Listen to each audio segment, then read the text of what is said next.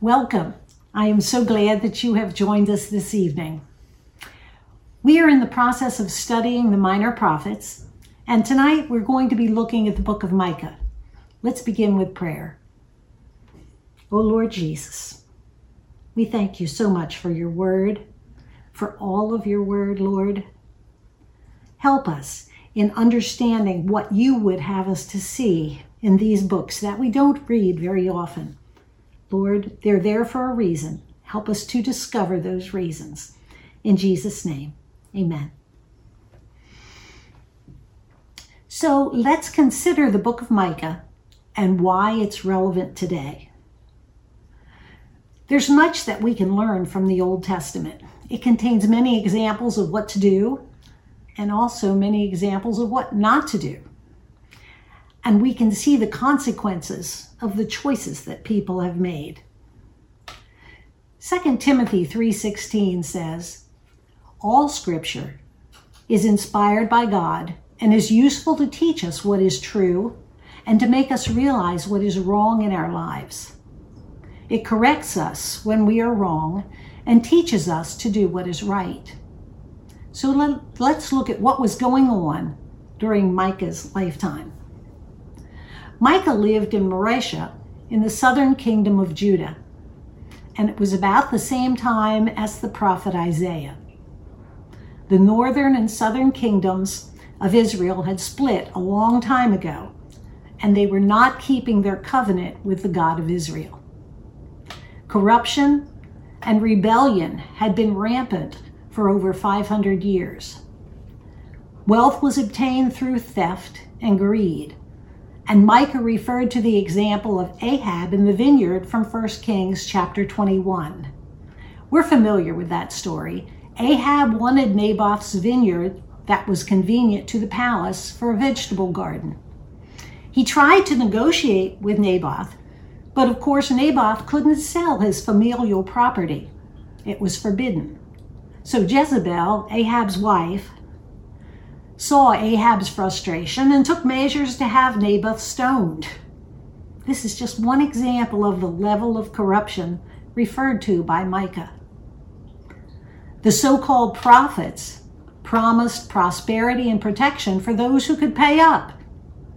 Corrupt leaders used bribery and preferred the wealthy over the poor. This account of the state of Israel from Micah is relevant to us today in that God is well aware of corruption, greed, and the ways that are against his principles of loving God and loving people. Just as in Micah's day, God will not tolerate such behaviors indefinitely in our time. Be sure that judgment will come. So Micah warned that Assyria would take out the northern kingdom and then move south to destroy Jerusalem and the temple. And then, after the Assyrians, the Babylonians would invade and destroy. Like other prophets, Micah was filled with God's power and strength and accused Israel of rebellion in Micah 3 8. But as for me, I am filled with power, with the Spirit of the Lord. I am filled with justice and strength to boldly declare Israel's sin and rebellion. So Micah let Israel know that God would not tolerate their rebellion any longer. But the message of judgment is followed by the message of hope. This principle is also relevant today. No matter the offense, there's hope for all who will turn away from their sin and surrender to God. Micah 12, I'm sorry, Micah 2, verses 12 and 13 is a message of hope for restoration. Someday, O Israel, I will gather you. I will gather the remnant who are left. I will bring you together like sheep in a pen, like a flock in its pasture. Yes, your land will again be filled with noisy crowds. Your leader will break out and lead you out of exile, out through the gates of the enemy cities, back to your own land. Your king will lead you, the Lord himself will guide you. So the theme that is repeated is one of judgment, followed by hope. Take this principle to heart and realize that God loves you and wants you to draw closer to Him. God, who is love, will not turn you away. There are passages in the book of Micah that were familiar to me. I just didn't realize where they came from. Now, I like scripture songs. For me, it's a good way to keep my mind on the right concepts. Check out the playlist at newarkupc.info to hear Micah 6 8 as a scripture song. So, Micah 6 8, and I like the King James Version for this one, it says, He hath showed me, O man, what is good, and what doth the Lord require of thee, but to do justly, and to love mercy, and to walk humbly with thy God. Sometimes we can make living a Christian life more complicated than necessary. But by meditating on the ideas in this one verse, we get a clear picture of what God requires. In this verse, Micah is saying Israel has no excuse for their rebellion. He's already made it clear what's required of them to live righteously. And we also already know what God requires. Ignorance is no excuse. And he wants them to love mercy.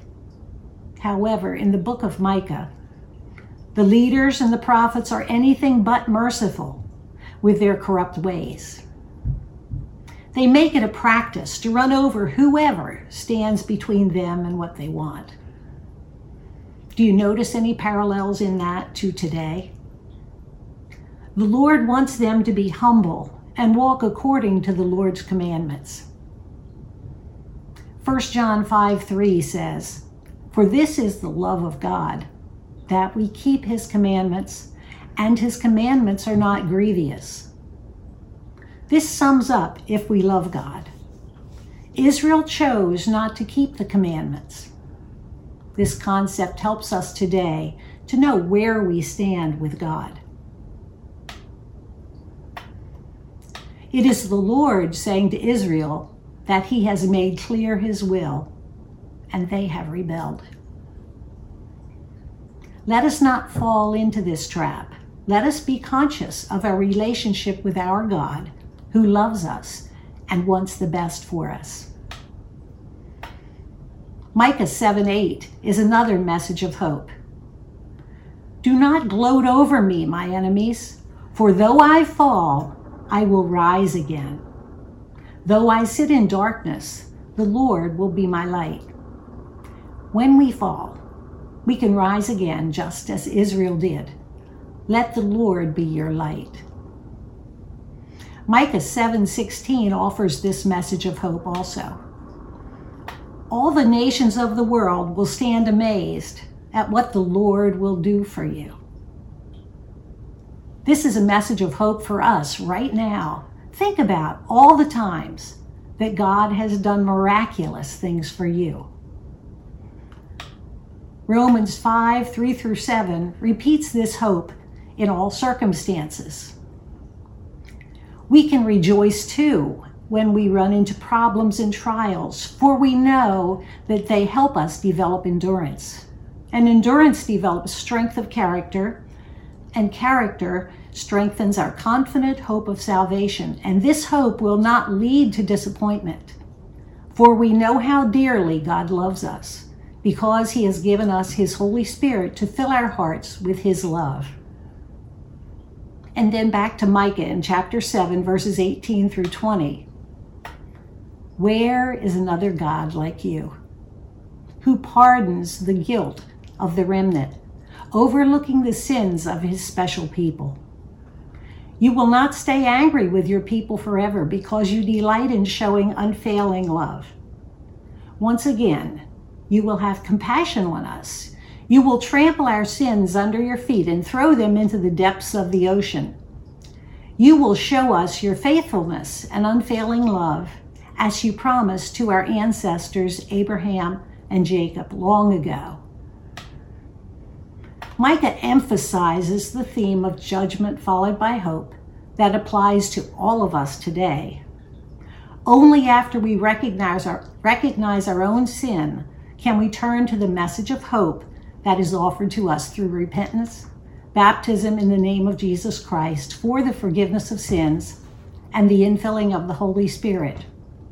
We can receive God's hope, the good news that applies to all generations. So, why then is it profitable to read the book of the Twelve, the minor prophets, from Hosea through Malachi? By studying the examples set forth in books like Micah, we can see the nature of man living by his own devices and the resulting troubles that come. And we can also see the message of hope that God offers to each person. We can see God's nature of extending forgiveness to all who will turn to him.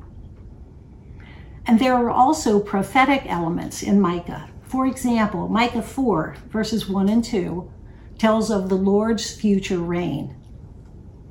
In the last days, the mountain of the Lord's house will be the highest of all, the most important place on earth. It will be raised above the other hills, and people from all over the world will stream there to worship. People from many nations will come and say, Come, let us go up to the mountain of the Lord, to the house of Jacob's God. There he will teach us his ways, and we will walk in his paths. For the Lord's teaching will go out from Zion, his word will go out from Jerusalem. So now stop and consider as a church, isn't this what we long for? To see people from all nations seek after God, to learn his ways and walk in his paths. Consider the connection with Luke 24 and also Acts chapter 2, where the word went out from Jerusalem. So Luke 24, 45 through 49 says, Then he, referring to Jesus, opened their minds to understand the scriptures. Now, what could be greater than understanding the scriptures? So something here is important.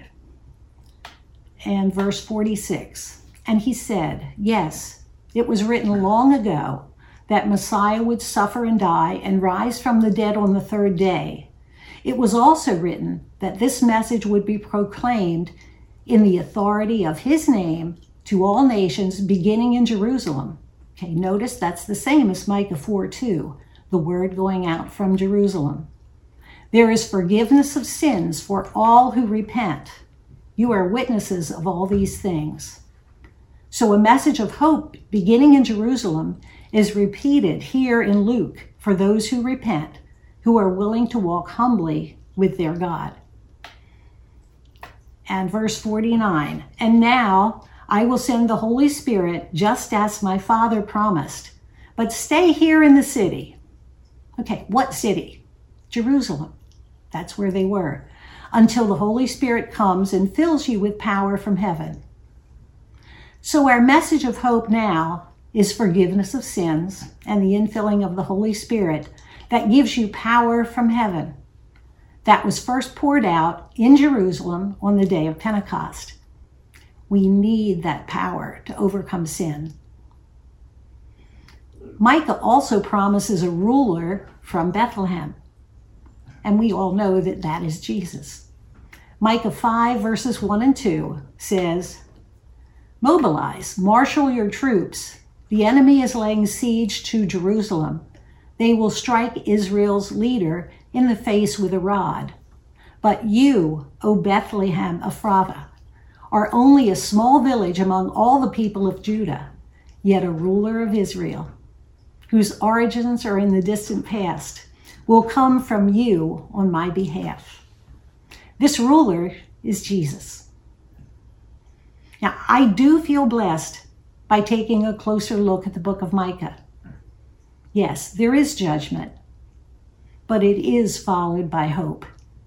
And that hope of the Messiah, Jesus, is relevant to every one of us today.